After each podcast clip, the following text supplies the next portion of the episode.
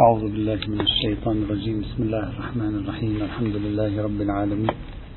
والصلاة والسلام على سيدنا ونبينا وحبيبنا محمد وعلى آله الطاهرين. اللهم صل على محمد وآل محمد. كنا نتكلم في الأدلة التي يمكن أن تطرح لإثبات نظرية الذرائع.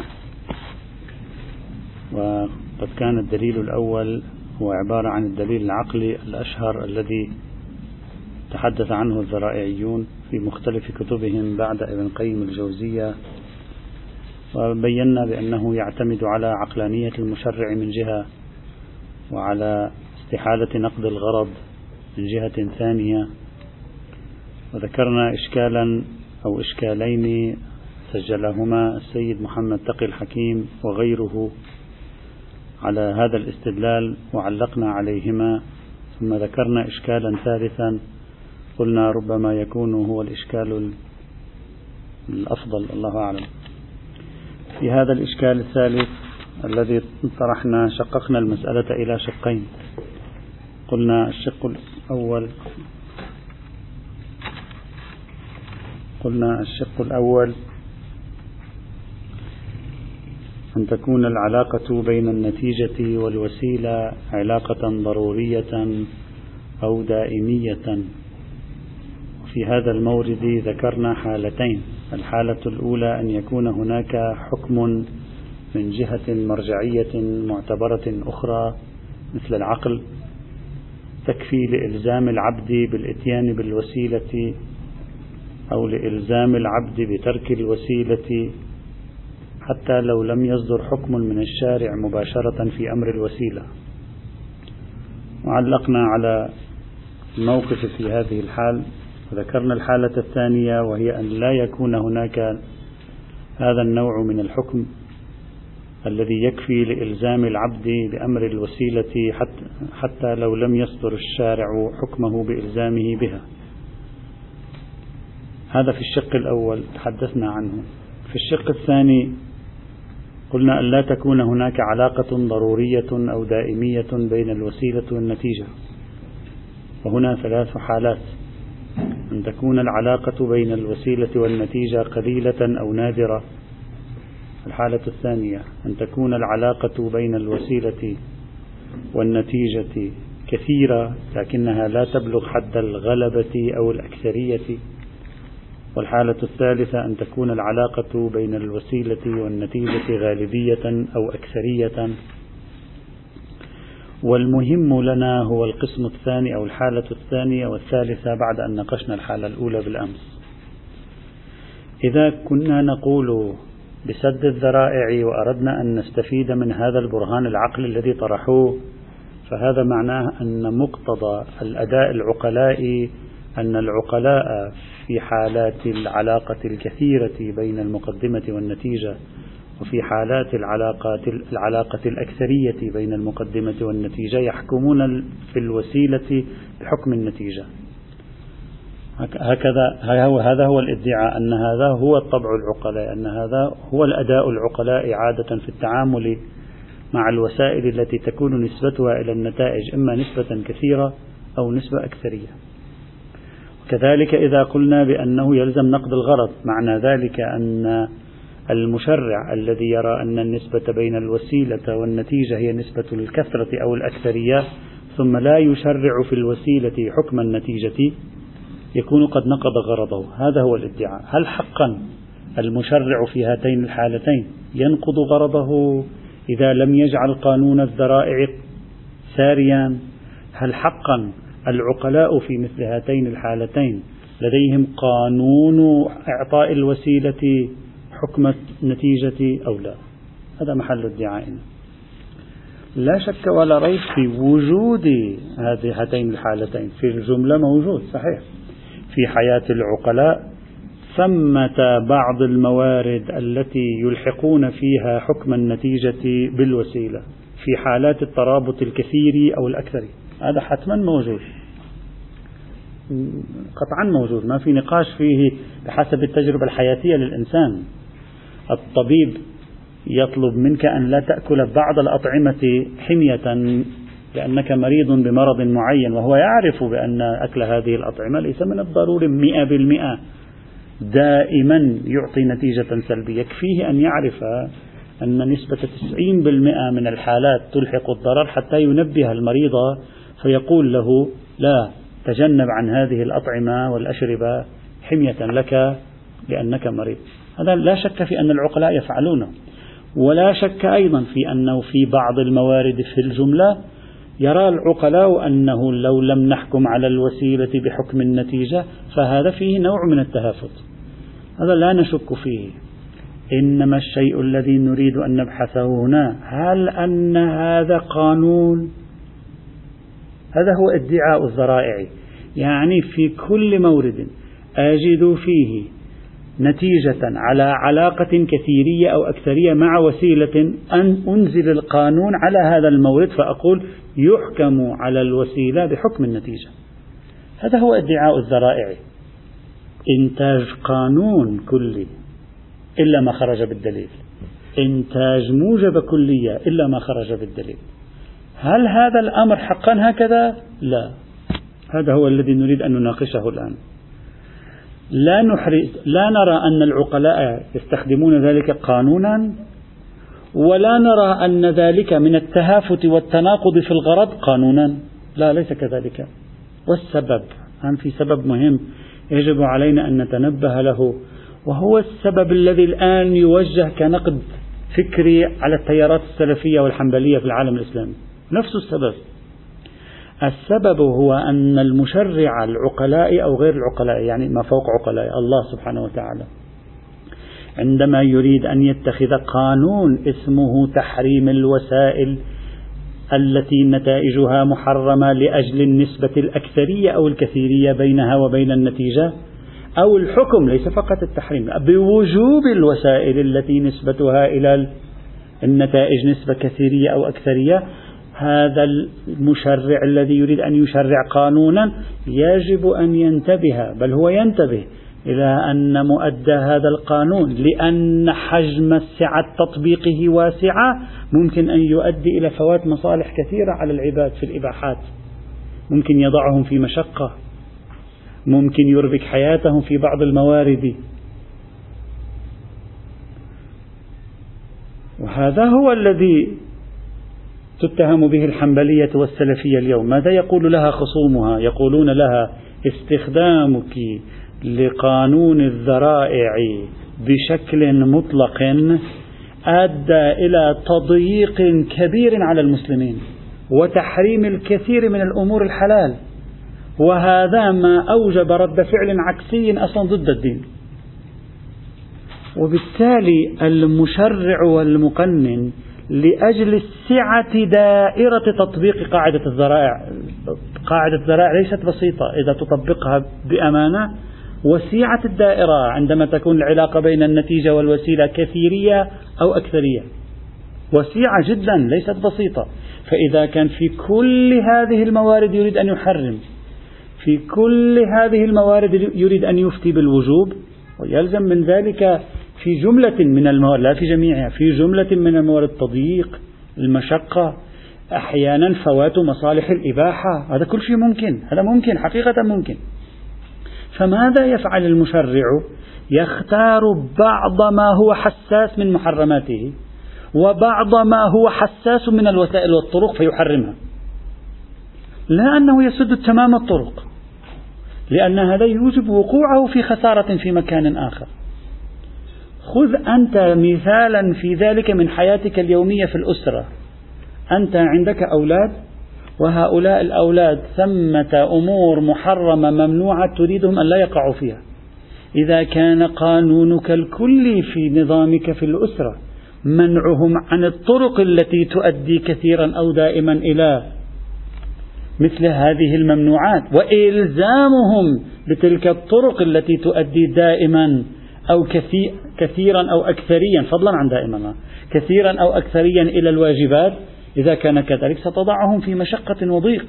فتختار بعض الوسائل أو تختار بعض النتائج نظرا لحساسيتها فتسد الطرق بها وتترك الباقي. وما ذلك إلا لأن تطبيق قانون الذرائع بوصفه قانونا كليا يؤدي إلى وقوع في المفاسد في جملة من الموارد.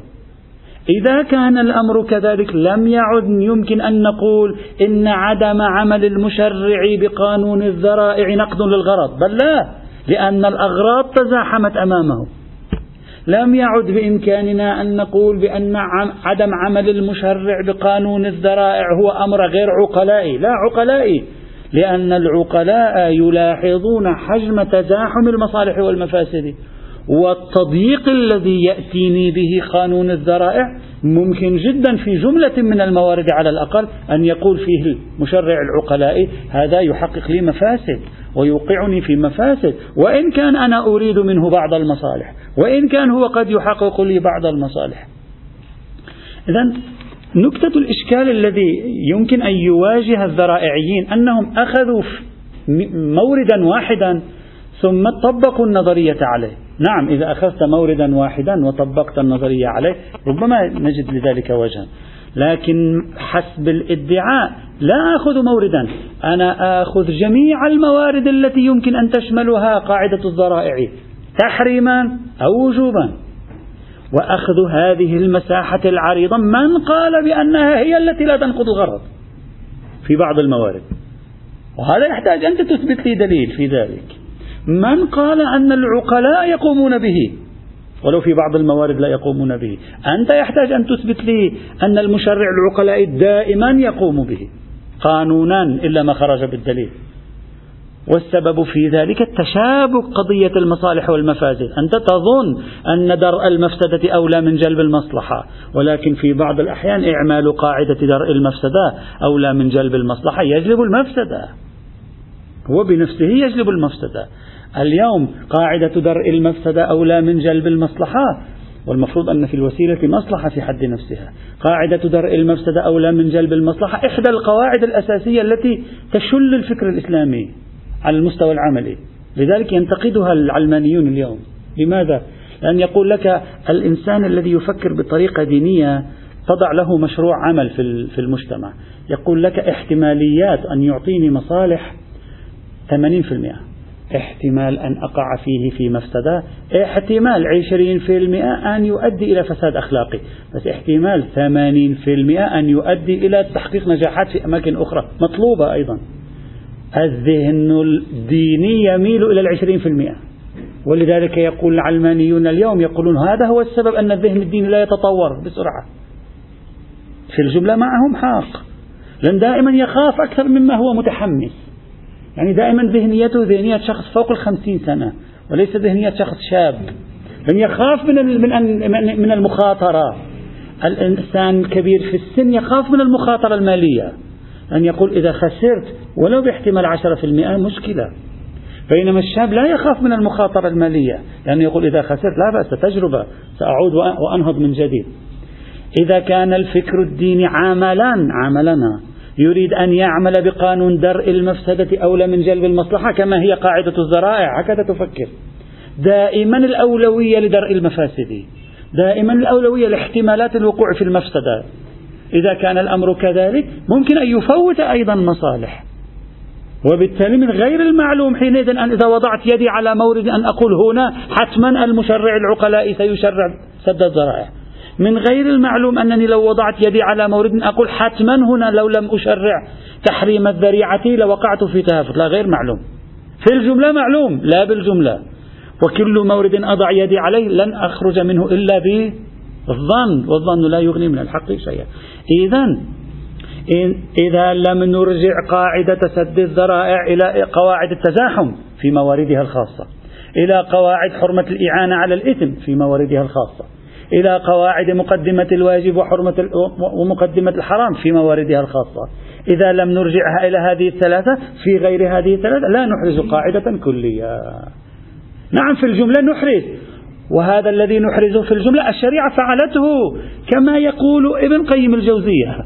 لأنه هو يقول بأن الشريعة قد سدت الكثير من الطرق بتشريعاتها. من أين نعرف لعله غير هذا؟ لا تريد الشريعة أن تسده. لأنها تعرف أنها لو سدته لوقعنا في مشقة وحرج فسدت بعض الطرق وغيره. نجري فيه البراءة شكل بدوي على طريقة العلم الإجمالي. إذا هذا تقريب الاستدلال بهذه الطريقة التي ذكرها ابن قيم الجوزية. لا تبدو واضحة. واللطيف أن الحنابلة بأنفسهم والمالكية بأنفسهم ومنهم الشاطبي اللي دافع عن سد الذرائع هم قالوا وكانوا دائما يقولون يجب أن لا يطبق قانون سد الذرائع بحيث يؤدي إلى مفاسد. هم قالوا ذلك. أنا الآن أعطيك مثالا. الزواج وفق قانون سد الذرائع حلال أو حرام؟ الزواج زواج اثنين يتزوجوا حرام مفترض. لأنك تعلم بنسبة 99% أنك إن تزوجت وقعت في حرام في العلاقة بينك وبين زوجتك. هذا شيء طبيعي في العلاقات الزوجية. فهل يجب سد الطريق؟ إن قلت لي لا في هذه الحال مولانا هناك مفسدة أعظم لو تركنا الزواج. أقول لك هذا هو ادعائي. أننا في بعض الموارد قد يبدو لنا أن سد الذريعة يحقق مصلحتان أو يدرأ مفسدتان لكنه من جانب آخر يمكن أن يوقع في مفسدتين. وبالتالي لا أستطيع الحصول على يقين في كل موارد وتطبيقات العلاقة بين الوسيلة والنتيجة. فالدليل الذي قدموه غير دقيق. هذا الدليل الأول الذي ذكروه أو الدليل العقلي. الدليل الثاني. الاستناد في إثبات الاجتهاد الذرائع إلى نظرية المصالح المرسلة. يعني نفس نظرية المصالح المرسلة تصبح دليلا على حجية سد الذرائع. وهذا ما ذكره جملة من الباحثين. استندوا إلى قاعدة فيما لا نص فيه لتأسيس قاعدة ثانية فيما لا نص فيه هكذا كانت طريقتهم. وحاصل ذلك أن مورد سد الذرائع لو تتأمل أنت فيه كثير من موارده. الآن سنقول ليس كلها. لو تتأمل أنت فيه ليس سوى مصلحة مرسلة. يعني الآن عندي حرام مفسدة عظيمة وهي, وهو وهي, وهي هذه المفسدة الزنا. وعندي الاختلاط. رأيت أن الاختلاط في حد نفسه مباح. لكنه يفضي إلى مفسدة أنا رأيت الآن أن المصلحة أين؟ المصلحة في منع الاختلاط هذه مصلحة منع الاختلاط هل دل الدليل على اعتبارها؟ لم يدل الدليل على اعتبارها لأن ما عندي دليل يقول لا تختلطوا مفسدة الاختلاط هل دل الدليل على نهي عنها؟ ما دل الدليل على نهي عنها فإذا نفس الاختلاط بما يحمل من مصلحة وعدم الاختلاط بما يحمل عفوا نفس الاختلاط بما يحمل من مفسدة وعدم الاختلاط بما يحمل من مصلحة مرسل. مفسدة مرسلة ومصلحة مرسلة. يعني لم يدل الدليل عليها إثباتا لم يدل الدليل عليها نافيا. والمفروض أن كل مصلحة مرسلة دل الدليل على حجيتها فيما لا نص فيه الاختلاط لا نص فيه وفي النهي عنه مصلحة. أي مصلحة؟ مصلحته في أنه يسد الطريق على الوقوع في الحرام الحقيقي وهو الزنا. فنطبق قاعدة المصالح المرسلة ونقول هذه المصلحة ملزمة. نفس قاعدة المصالح المرسلة التي بحثنا هذا موردها. وبعبارة أخرى الوسائل لما تقع وسائل للنتائج تصبح فيها مصالح. مصلحة تحقيق النتيجة أو مصلحة عدم الوقوع في النتيجة. وهذه المصلحة في الوسيلة لم يرد نص في النهي عنها ولم يرد نص في اعتبارها فإذا هي مصلحة مرسلة. فنطبق قانون المصالح المرسلة ونقول هذه المصلحة المرسلة ملزمة. يعني يجب علي أن أراعيها. يجب علي أن أفتي بعدم الاختلاط حتى نحقق مصالح ماذا؟ مصالح اجتناب الحرام. وهذا هو سد الذرائع. انظر كيف أن نظرية المصلحة المرسلة هي التي باتت على هذا الاستدلال تنتج نظرية سد الذرائع. لأن روح سد الذرائع وروح المصلحة المرسلة واحدة تصبح. وكلاهما من باب نظرية المصلحة كما قلنا في بداية الحديث عن موضوع سد الذرائع. ونفس النتيجة حينئذ. مثلا المستدل هكذا قال قالوا عندما قام الخليفة الثالث عثمان بن عفان عندما قام بتوحيد المصاحف يعني توحيد القراءة على قراءة واحدة على حرف واحد كما يقولون على حرف واحد. عندما قام عثمان بن عفان بتوحيد الحرف القرآني توحيد المصحف القرآني. ما الوجه فيه؟ سد الذرائع. سدا للذريعة. أي ذريعة؟ هم يقولون. أي ذريعة؟ ذريعة اختلاف المسلمين سدا لاختلاف المسلمين. لأن ترك المصاحف على ما كانت عليه يؤدي فيما بعد إلى وقوع المسلمين في الاختلاف وتشظي المسلمين. وهذه مفسدة عظيمة. سدا للذريعة يعني سدا للطريق عن وقوع هذه المفسدة. قام عثمان بن عفان بأخذ مجموعة المصاحف التي أحرقها على ما جاء في جملة من الروايات. واعتمد المصحف الذي تم اعتماده بالطريقة المعروفة في التاريخ. هذا سد الذرائع هذا نفسه نظرية المصلحة المرسلة. ما معنى نظرية المصلحة المرسلة؟ يعني توحيد المصاحف أمر لم يدل عليه دليل. لا من كتاب ولا من سنة. لا على الأمر به لا على النهي عنه. وفيه مصلحة توحيد المصاحف. والمصلحة التي لا دليل على اعتبارها ولا دليل على إلغائها هي المصلحة المرسلة. ويجري فيها قانون المصلحة المرسلة. فتصبح واجبة. إذا لاحظ كيف أن مثال واحد هذا من العجائب. مثال واحد استفادوا منه لجعله لصالح المصلحة المرسلة وهو بعينه استفادوا منه لجعله في باب سد الذرائع. وبهذا قالوا نظرية المصلحة المرسلة تنتج نظرية سد الذرائع. ودليل نظرية سد الذرائع هو هو نظرية المصلحة المرسلة على هذا المعيار. لكن المستدل أقر منتبه المستدل أقر قال لكن بينهما فرق رغم أن هذه تولد هذه لكن بينهما فرق. الفرق ما هو؟ أن نظرية المصلحة المرسلة لا تجري في العبادات. إذا تتذكروا قلنا هذا سابقا أحد شروط المصلحة المرسلة. قال لا تجري في العبادات المصلحة المرسلة لكن سد الذرائع تجري في العبادات عندهم. هذا من مما تفترق عن فيه نظرية سد الذرائع عن نظرية المصلحة المرسلة وبعض موارد نظرية الذرائع ليست من باب المصالح مثلا. هكذا قالوا. إذا حاصل استدلال إنك لو تأملت معي قليلا في روح وجوهر نظرية سد الذرائع ستجدها في الأعم الأغلب ليست إلا تطبيقا من تطبيقات قاعدة المصالح المرسلة. وحيث ثبت بالدليل حجية المصلحة المرسلة ثبت بعين الدليل حجية سد الذرائع. هذا الاستدلال الثاني الذي أفاده بعضهم مثل آه، إبراهيم المهنا في كتابه واستوحاه من يعني على ما يبدو من إفادات وما ذكره ابن تيمية عنده كتاب هذا اسمه سد الذرائع عند شيخ الإسلام ابن تيمية. فذكر هذا الدليل لكي يثبت به سد الذرائع على مسالك ابن تيمية الذي يؤمن بسد الذرائع. انتهى كلامه. وأقول ولعل ما يؤيد ما يقول هذا الرجل وأمثاله من الذين استدلوا بهذا الدليل لعل ما يؤيد كلامه أنك لو قارنت بحث المصالح المرسلة ببحث سد الذرائع تجد أن الذين رفعوا شعار المصالح المرسلة في الفقه الإسلامي هم المالكية والحنابلة كما مر معنا سابقا. وهؤلاء هم بأنفسهم الذين آمنوا بسد الذرائع. فكأن نظرية المصالح المرسلة تلقائيا أفضت بهم إلى الاعتقاد بسد الذرائع. وهذا ما يعزز الترابط بين نظرية المصالح المرسلة وبين نظرية سد الذرائع. لأن نفس الذين آمنوا بالمصالح المرسلة آمنوا بسد الذرائع. ونفس الذين ناقشوا المصالح المرسلة تقريبا ناقشوا نظرية سد الذرائع. وكأنه في ترابط بين النظريتين. هذا الترابط أراد أن يستفيد منه المستدل هنا. إلا أن هذا الاستدلال أيضا فيه مشاكل.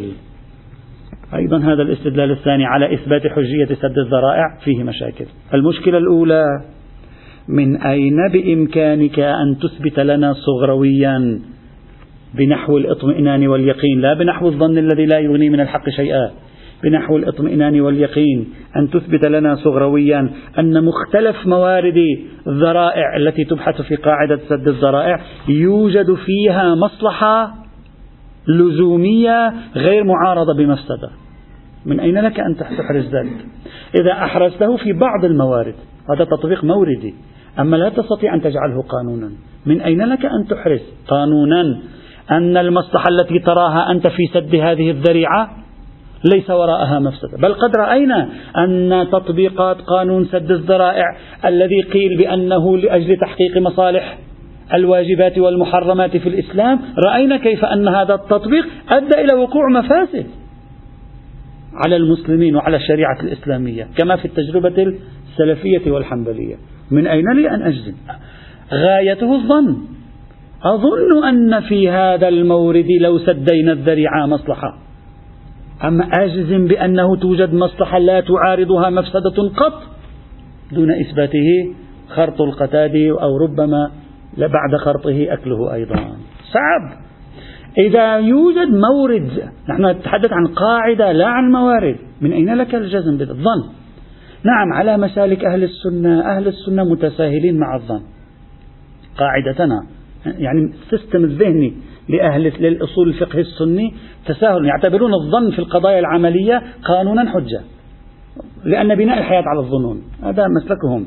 ولذلك هم قبل الشيعة بمئات السنين بنوا على حجية الكثير من الظنون التي أنكرها الشيعة وبعد ذلك قبل بعضها الشيعة مثل خبر الواحد في عقيدة الشخصية. أعتقد أن الشيعة في البداية كانوا يرفضون أخبار الآحاد والسنة كانوا دائما ينتصرون لها لكن فيما بعد الشيعة عادوا وقابلوا بخبر الواحد. هذا الذي يبني على حجية الظن لا بأس لكن من لا يبني على حجية الظن إلا بدليل معتبر يصعب عليه هنا أن يقول بحجية هذه الظنون. وتحصيل اليقين صعب وموردي. هذا أولا. ثانيا المشكلة الثانية سبق أيضا أن ناقشنا كبرى المصالح المرسلة.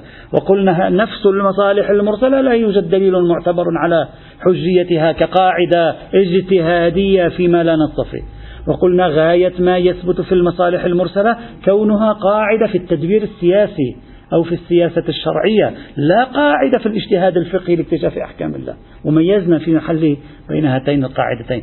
يعني ولي الأمر يمكن أن يستخدم المصالح المرسلة لينتج حكما ولائيا. لا الفقيه يستخدم المصالح المرسلة لينتج فتوى. وهذا ناقشناه سابقا. إذا لا الصغرى محرزة هنا لا الكبرى أيضا محرزة هنا. المشكلة الثالثة. نفس المستدل يستدل وجود تمايز بين المصالح المرسلة وبين سد الذرائع في جملة من الموارد وبينهما عموم وخصوص من وجه. فكيف يريد أن يجعل قاعدة المصالح المرسلة مثبتة لقاعدة سد الذرائع؟ فالنتيجة أكبر من المقدمة. هو يقول دليل حجية سد الذرائع قاعدة المصالح المرسلة. وهو بنفسه يقول بأن قاعدة سد الذرائع من جهة أوسع من قاعدة المصالح المرسلة. إذا كان كذلك كيف يتسنى يتسنى لقاعدة المصالح المرسلة أن تثبت قاعدة سد الذرائع بعرضها العريض؟ لا تستطيع أن تثبتها لأن الشيء لا يثبت ما هو أوسع منه. ولعله اعتمد في في الدائرة الأوسع على دليل آخر ربما.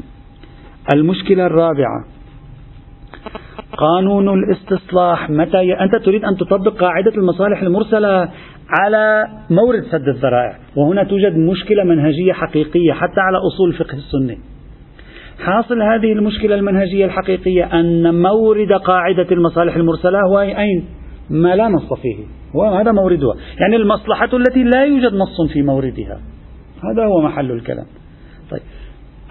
الذرائع على مسالك الذرائعين قد يكون فيها نص يدل على الإباحة. على مسالك الذرائعيين الوسيلة قد يكون فيها نص يدل على إباحتها.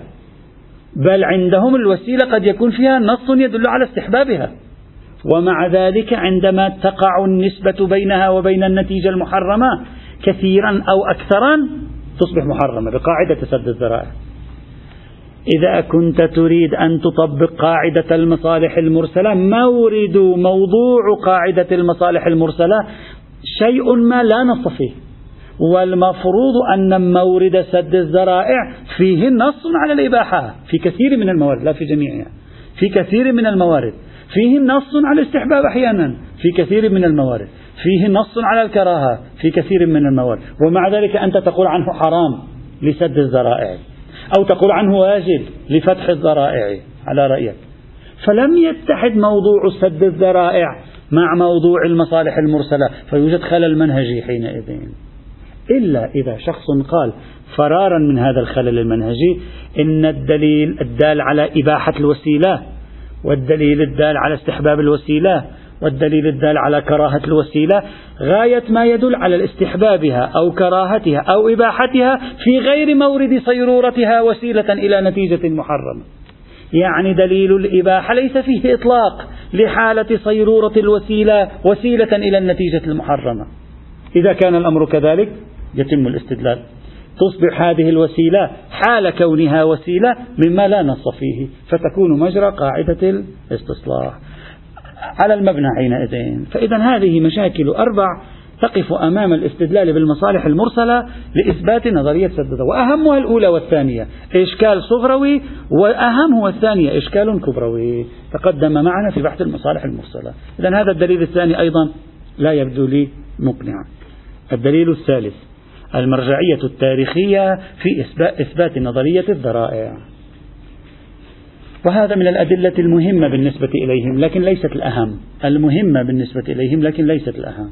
وحاصله كالعادة الاستناد إلى سيرة الصحابة والخلفاء في جريهم على قانون سد الذرائع. وذكروا لذلك أمثلة. واللطيف أن هذه الأمثلة هي بنفسها استدلوا بها على المصلحة المرسلة وهي بنفسها استدلوا بها على سد الذرائع.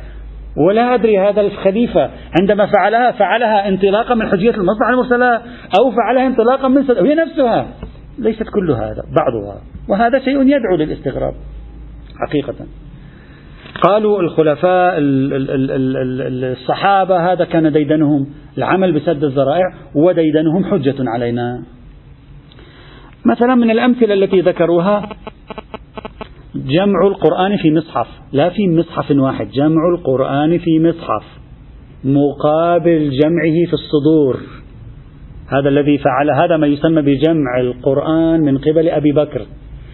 لما نقول أبو بكر جمع القرآن ماذا يقصد منه؟ جمعه في الصحف مقابل كون القرآن مجموعا في الصدور.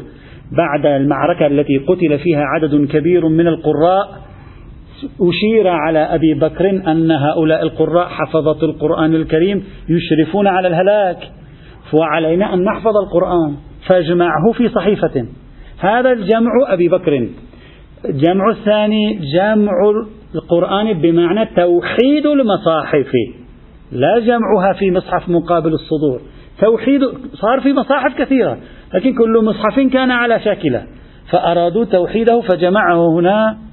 عثمان بن عفان. قالوا جامع القرآن بالمعنى الذي هو في زمن أبي بكر وجمع القرآن الذي هو بالمعنى الذي هو في زمن عثمان. هذا ليس إلا من باب سد الذرائع.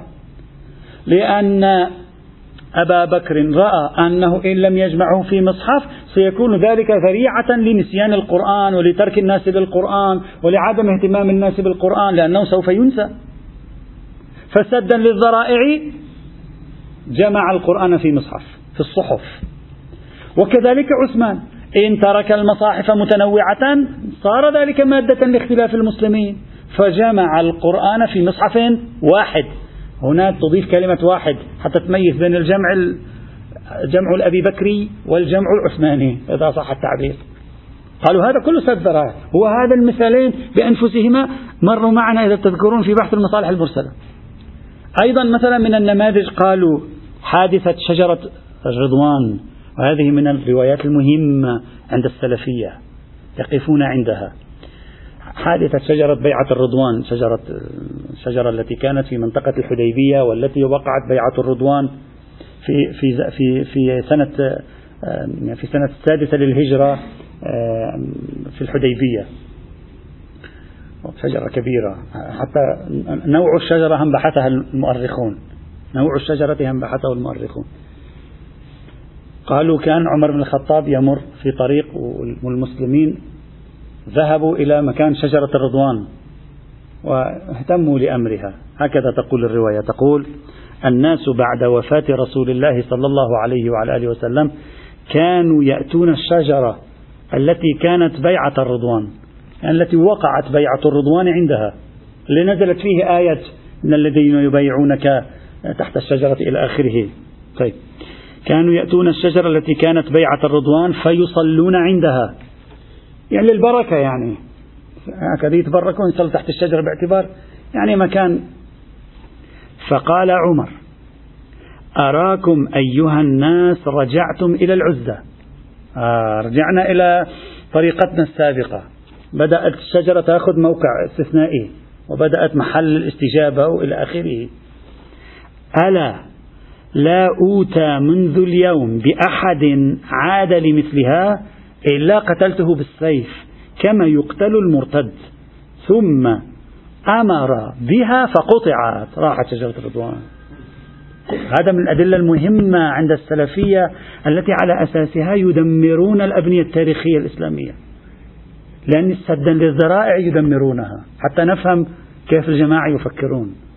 هذه الشجرة ما فيها مشكلة ما نزلت فيها آية اقلعوا شجرة الرضوان. هو والناس بعد ما عبدتها بعد لم يحصل شيء. لكن هكذا فهموا من, من سلوكه. قالوا خاف الرجل أن إن تركهم حولوها إلى مزار شريف. وبالتالي تحولت إلى أمر يعبد من دون الله فرجعوا إلى ثقافة اللات والعزى. قال اقطعوها حسما لمادة الفساد حسب تعبير الفقهاء. حسم مادة الفساد وذهبت. قال وهذا يدل على سلوك آه، عمر بن الخطاب آه، ذلك وهذا دليل على صحة مسلك سد لا معنى لذلك إلا سد الذرائع. ما صار شيء. فقط سد الذرائع هنا. يريد أن يسد الطريق عليهم. كذلك مثلا آه، رواية تاريخية أخرى أيضا عن عمر بن الخطاب أنه رأى الناس في سفر يتبادرون إلى مكان. وهم مسافرين نزلوا في مكان شاف الناس تروح إلى مكان. شو القصة؟ فسأل عن ذلك فقالوا قد صلى فيه النبي صلى الله عليه وعلى آله وسلم. يعني الناس راح تتبرك هذا مكان صلى فيه النبي فيصلون في المكان الذي صلى فيه النبي. فقال من عرضت له الصلاة فليصلي إذا واحد الآن جاء وقت صلاة وكذا ومر في هذا المكان فليصلي لا بأس ما في مشكلة. وإلا فليمضي ويسوي لنا إياها هذه مكان للصلاة الجديدة سوي فيها صلاة ركعتين خاصة بهذا المكان لأن النبي صلى فيه. يعني إن أنت كنت مارا في الطريق وصار وقت صلاة. وهذا مكان صلى فيه النبي لا بأس صلي فيه. خير وبركة. أما إذا أنت ما في شيء اسمه ما في وقت صلاة ما في مناسبة. لأنك مررت بهذا جعلت له صلاة. لا. يم فليمضي. فإنما هذا تكملة كلامه. فإنما هلك أهل الكتاب لأنهم تتبعوا آثار أنبيائهم. اليهود هكذا. اليهود الإسرائيليين لما دخلوا لبنان تتبعوا لبنان مكانا مكانا ليعثروا فيه على الأمكنة التي هي مواضع أنبياء بني إسرائيل مواضع مثلا أماكن جاءها أحد من أنبيائهم. تعرف لأن المنطقة كلها هذه منطقة حركة اليهودية والنصرانية كانت قبل الإسلام وكل واحد اهتموا بها أو اهتموا لأمرها إلى آخره. يقول فإنما هلك أهل الكتاب لأنهم تتبعوا آثار أنبيائهم فاتخذوها كنائس وبيعا. أماكن للصلاة. قالوا ما الموجب فيما فعل الرجل؟ قالوا لم يفعل ذلك إلا سدا للذرائع وبالتالي نحن نستند إلى سلوك الخلفاء والصحابة في مثل هذه الأمثلة لنعرف أن الذي كان مركوزا في أذهانهم وفي سنتهم سد الذرائع. وهذا دليل تاريخي على حجية سد الذرائع. ولهذا خصص الشاطبي أنا قلت سابقا مرارا الشاطبي رجل حساس جدا من موضوع البدعة. الشاطبي في كتاب الإعتصام خصص فصلا أصلا تحدث فيه عن أن الفعل ربما يكون مشروعا. هذا هذا كلامه تقريبا. الفعل ربما يكون مشروعا في الدين. ما في مشكلة. فعل ما مشروع. صلي ركعتين مشروع وين المشكلة؟ لكنه يجري مجرى البدعة. ولم يعد ليس بدعة لكن يجري مجرى البدعة سدا للذرائع. وذكر بعض الأمثلة ومنها هذه بعض هذه الأمثلة التي ذكرناها الآن. وعلى هذا الأساس السلفية تهدم القباب وحتى ليس القباب القباب ربما يعتبروها أماكن بدعة كما فعلوا في في في المملكة العربية السعودية فعلوا في في تونس فعلوا أيضا في مصر حصل هذا. بل يهدمون أشياء لم تتخذها الناس مكانا للعبادة أو للصلاة بالمفهوم الذي هو بدعة عندهم لكن يقول مع ذلك أمكنة تاريخية بيت النبي بيت خديجة بيت فلان. نهدمه لأنه يوشك أن يتحول إلى بدعة. فسدا للطريق نهدمه. وهذا أحد أسباب سلوكهم هذا أحد أسباب ذهابهم إلى عملية تدمير الأماكن الدينية هو أنه من باب قاعدة سد الذرائع. فانظر ما هو تأثير قاعدة مثل قاعدة سد الذرائع في الإنتاج الفقهي. ولذلك كثير من الذرائعيين ربطوا بين نظرية سد الذرائع وبين البدعة وحرموا أشياء كثيرة لا من باب كونها بدعة قالوا من باب كونها سدا لذريعة البدعة. ونحن أحيانا نناقشهم نقول لهم لا هذه ليست بدعة. هو يعرف أنها ليست بدعة لكن يقول لك أنا أسد الطريق على صيرورتها بدعة؟ اعتمادا على نظرية سد الذرائع واعتبروا ذلك أصلا مهما. الربط بين مفهوم سد الذرائع والبدعة عندهم مهم أن تفهمه حتى تعرف لماذا يفتون بمثل هذه الفتاوى التي أوصلت إلى ما أوصلت إليه الآن. وعلى أي حال. هذا دليل هذا دليل الدليل التاريخي. هذا الدليل التاريخي أيضا لا ينهض دليلا لإثبات ما يريدون أن يدعوا. والشاهد على ذلك يعني مناقشتنا الآن. هذه الشواهد التي ذكروها قليلة. الحق قليلة من حيث العدد. وإذا كانت قليلة من حيث العدد إثبات حجيتها علينا متوقف على إثبات حجية سنة الخليفة أو إثبات حجية سنة الصحابي. من يؤمن بحجية سنة الخليفة أو سنة الصحابي فممكن يعتمد على مثل هذه الأدلة. أما من لا يؤمن بحجية سنة الخليفة ولا يؤمن بحجية سنة الصحابي قول الصحابي رأي الصحابي فتوى الصحابي ما شئت فعبر. لا, لا تكون مثل هذه الأمور حجة عنده ما دامت عبارة عن مجرد موارد معدودة. وقد بحثنا في كتاب حجية السنة في الفكر الإسلامي بالتفصيل بحث سنة الصحابي وذكرنا جميع الأدلة التي استدل بها فوق. الذين يؤمنون من السنة بسنة الصحابة لأن ليس كلهم يؤمنون كثير لا يؤمن الغزالي لا يؤمن أصلا بسنة الصحابة كثير لا يؤمنون. أتينا بأدلتهم وناقشناها دليلا دليلا وقلنا لا يوجد أي دليل حتى على أصول الفقه السني يثبت حجية شيء اسمه سنة الخليفة أو سنة الصحابي في هذا الإطار. وبالتالي مرجع هذا الاستدلال برمته عندنا مناقشة مبنائية فيه مبني على حجية سنة الصحابي ولم يثبت بدليل معتبر فلا يكون هذا الاستدلال برمته حجة. هذا أولا. ثانيا من قال لك بأن هذا الخليفة أو ذاك الصحابي أو هذا الرجل هنا أو هناك فعل ذلك انطلاقا من ارتكاز ذهنية سد الذرائع يعني حتى لو كانوا جميعا فعلوا ذلك. وكان هناك السيرة. من قال لك بأن هذا مرجعه إلى ارتكاز مفهوم سد الذرائع من قال؟ من أين عرفت ذلك؟ لعله من باب السياسة الشرعية. لعله من باب التدبير. وبالتالي فعل عمر إذا كان حجة يكون حجة على ولي الأمر أن يهتم بهذه المسألة ويسن في سياسته الشرعية أحكاما ولائية من هذا النوع.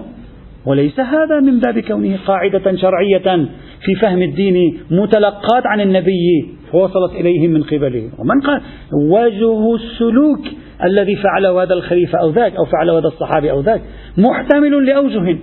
ممكن يكون مستنده سد الذرائع ممكن يكون مستنده المصلحة المرسلة ممكن يكون مستنده حكم ولائي أصلا سياسة تدبيرية لا أكثر ولا أقل. ممكن يكون مستنده قانون تزاحم. وكيف عرفت أنت أن مستند مثل هذه الوقائع المحدودة فقط وفقط هو عبارة عن سد الذرائع واللطيف أنك قلت مرة مستنده المصلحة المرسلة ومرة أخرى قلت مستنده صد الذرائع. ولا ندري نفس الفعل صار قائما على مستندين يعني الخليفة عندما فعل ذلك هم كان مرتكز في ذهنه سد الذرائع ولذلك سن هذا ما سنه وهم كان مرتكز في ذهنه المصلحة المرسلة. وكيف لنا أن نثبت هذا الأمر؟ لأن لا صغرويا هذا ممكن لا كبرويا هو أيضا حجة معتبرة حتى يكون كاشفا عن أن لديهم ارتكازا تلقوه من الرسول صلى الله عليه وعلى آله وسلم من الشريعة الإسلامية. فالاستناد للمشهد التاريخي أيضا غير مقنع. صار عندنا الآن ثلاث أدلة. الدليل العقلي دليل المصلحة المرسلة والمشهد التاريخي الذي آه، ادعوا تأتي سائر الأدلة في هذا لا بأس أن نشير أخيرا إلى كتاب كتاب صغير ليس كبيرا. حتى الإخوة لمن يريد التوسع في الاطلاع كتاب للدكتور محمد بن حسين الجيزاني أو الجيزاني آه، عنده كتاب اسمه إعمال قاعدة سد الذرائع في باب البدعة. وهناك تستطيع أن ترى الذهنية السلفية كيف توظف قاعدة مثل سد الذرائع في باب البدعة. وإذا أردت أن تخوض حوارا مع الفكر السلفي في موضوع من هذه الموضوعات تعرف طريقة تفكيرهم ما هي ولماذا انطلقوا ومن أي منطقة انطلقوا حتى إذا دخلت حوارا تستطيع أن تخوض الحوار بطريقة أفضل. ولا يصير فيك مثل ما صار بأستاذنا العزيز سماحة الشيخ آه، حسين توفيقي حفظه الله تعالى. قص علينا قصة. قال نحن في الوسط الإسلامي نظن أن الإنجيل محرف أن هناك إنجيلا نزل على عيسى عليه السلام وعيسى أخبر المسيحيين به وحرفوه من بعده. ونذهب إلى المسيحيين عندما كنا في بدايات تعلمنا الأديان. قال نذهب إلى نناقشهم وهذا الإنجيل محرف وعيسى ليس هذا هو إنجيل عيسى. وهؤلاء القوم المساكين ينظرون, ينظرون إلينا باستغراب. يقول له أنت تتكلم عن إنجيل نزل على عيسى. ما في إنجيل نزل ما ولا أحد يقول في إنجيل نزل على عيسى. ولا نحن ندعي أن هذا الذي بين أيدينا نزل على عيسى. هذا مثل صحيح البخاري عندكم. وكافي الكليني عندكم. غاية الأمر أن هذا الذي هو صحيح البخاري وكافي الكليني كما تقولون في كافي الكليني أنه مثلا مؤيد من الإمام هذا الإنجيل مؤيد من الروح القدس. والسلام. فيقول كنا في البداية نناقش ثم تبين أننا لا نعرف ما عند القوم ونحن نناقشهم خطأ. أصلا اشتباه من الأول نناقشه. فحتى لا تناقش اشتباها وأنت لا تعرف ما عند الطرف الآخر لا بأس أن نعرف القواعد الاجتهادية التي يبنون عليها النظريات التي يتوسلون هنا والحمد لله رب العالمين.